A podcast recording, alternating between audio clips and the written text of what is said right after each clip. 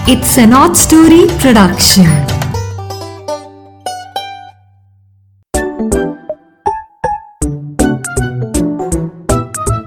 Hello बच्चों।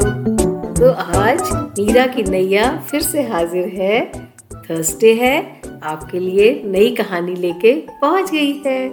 और इस कहानी को आप एंजॉय करेंगे अपने फैमिली के साथ, दोस्तों के साथ और अपने क्लास फेलोज के साथ। आपको बहुत मज़ा आएगा।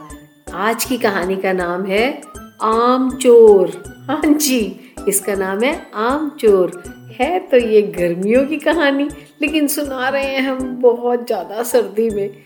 लेकिन इस समय नैया हमारी ऐसी जगह पहुँची है कि कहानी वहाँ पे ऐसी वाली है। सो हम इसको बहुत एंजॉय करने वाले हैं। आप इसमें सुनेंगे कि कैसे एक इंसान ने आमों का लुत्फ उठाया। ठीक है? तो चलो, अब हम शुरू करते हैं कहानी, आम, चोर। एक शहर में एक बड़ा नेक और शरीफ व्यापारी बनारसी लाल रहता था। उसका मन बहुत कोमल और दयालु था। वह हमेशा अपने आसपास वालों का तथा अपने दोस्तों इत्यादि का भला करने में और मदद करने में लगा रहता था। वह सदा सोचता था कि मैं कैसे आसपास के लोगों की मदद करता रहूँ। रोज वो किसी ना किसी को अपने घर, अपने साथ ले आता था बाज़ार से और उनको खाने का न्योता देता था और खाना खिला के ही भेजता था। उसकी इस आदत से उसका नौकर पोपट राम बहुत परेशान रहता था। वह खुद तो मालिक अकेला ही था, पर रोज कोई ना कोई मेहमान ज़रूर खाने की मेज पर ले आता था और नौकर बेचारे को खूब खाना बनाना पड़ता था। रोज की तरह मालिक आज भी अपने साथ एक मेहमान को इनवाइट कराया था और घर आकर उसने नौकर से कहा, बढ़िया सा खाना बनाओ। आज मेरा एक दोस्त, एक मेहमान आ रहा है। एक व्यापारी बाहर से आया हुआ है। उसको मैंने खाने पे बुलाया है। और साथ में ही वो बड़े सुंदर सुंदर दो अल्फेंजो आम लाया था। अल्फेंजो आम एक बहुत ही नायाब आमों की वैरायटी है।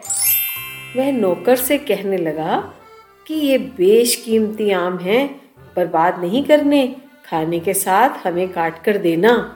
अब जो पोपट राम था, उसने कभी भी ज़िंदगी में अल्फेंजो आम नहीं खाए थे। मालिक नहाकर फ्रेश होने के लिए चले गए तो पोपट भी आमों को धोकर धीरे धीरे उनके छिलके उतारने लगा और फिर वो बड़ी हिफाजत से उन आमों की फांके काट काट कर सुंदरता से एक प्लेट में सजाने लग गया। लेकिन उन आमों की खुशबू और उनका रंग उसको बहुत लुभा रहा था। उसका मन बहुत ललचा रहा था कि इतने खुशबूदार और इतने बढ़िया रंग वाले आम खाने में कितने लजीज होंगे।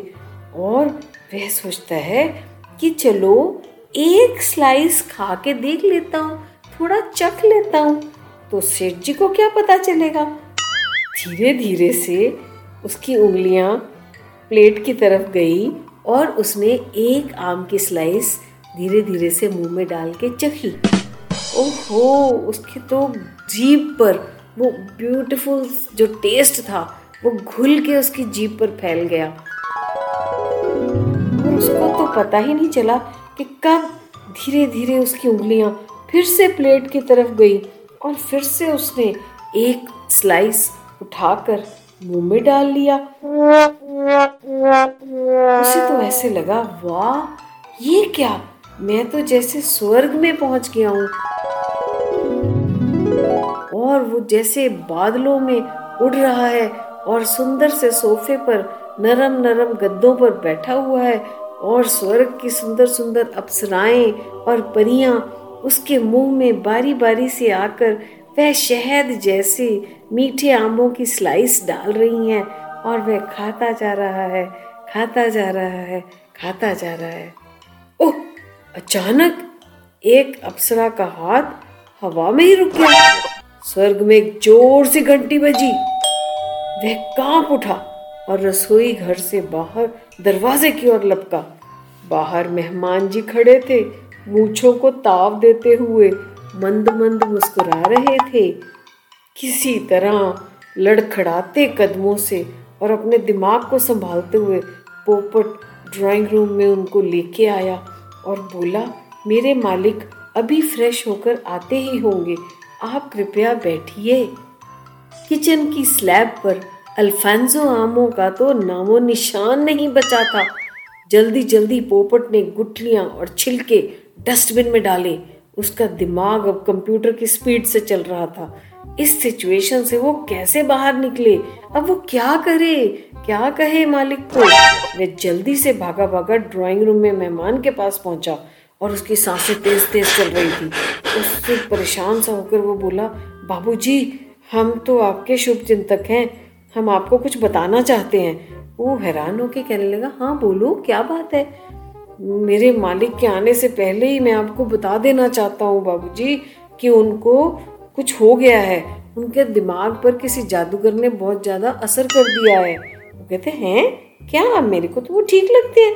ठीक ही लगे हैं। तो उन्होंने कहा, नहीं नहीं, बाबूजी, जादूगर ने उनसे कहा है कि किसी भी अनजान व्यक्ति के दो कान काट कर मुझे ला दो। मैं तुम्हें माला माल कर दूँगा अपने जादू से।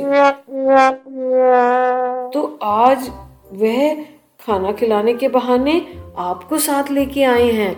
मैं तो जानता हूँ मालिक, मेरे मालिक ने आपके कान काट लेने हैं चाकू से।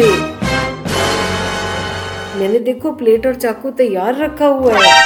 वह मेहमान बेहद डर गया उसकी बात सुन के और वो वहाँ से खिड़की से लपक कर भाग खड़ा हुआ। तभी बनारसी दास भी कमरे में पहुँच गए। वो नहा धोकर बड़े फ्रेश होकर आए थे और सोचा था कि अब बैठकर अपने दोस्त के साथ बातें करेंगे और खाना खाएँगे और अपने बढ़िया बढ़िया अल्फेंजो आम खाएँगे। लेकिन क्या? ये क्या देखते हैं?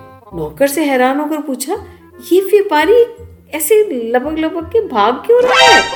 क्या हो गया इसे?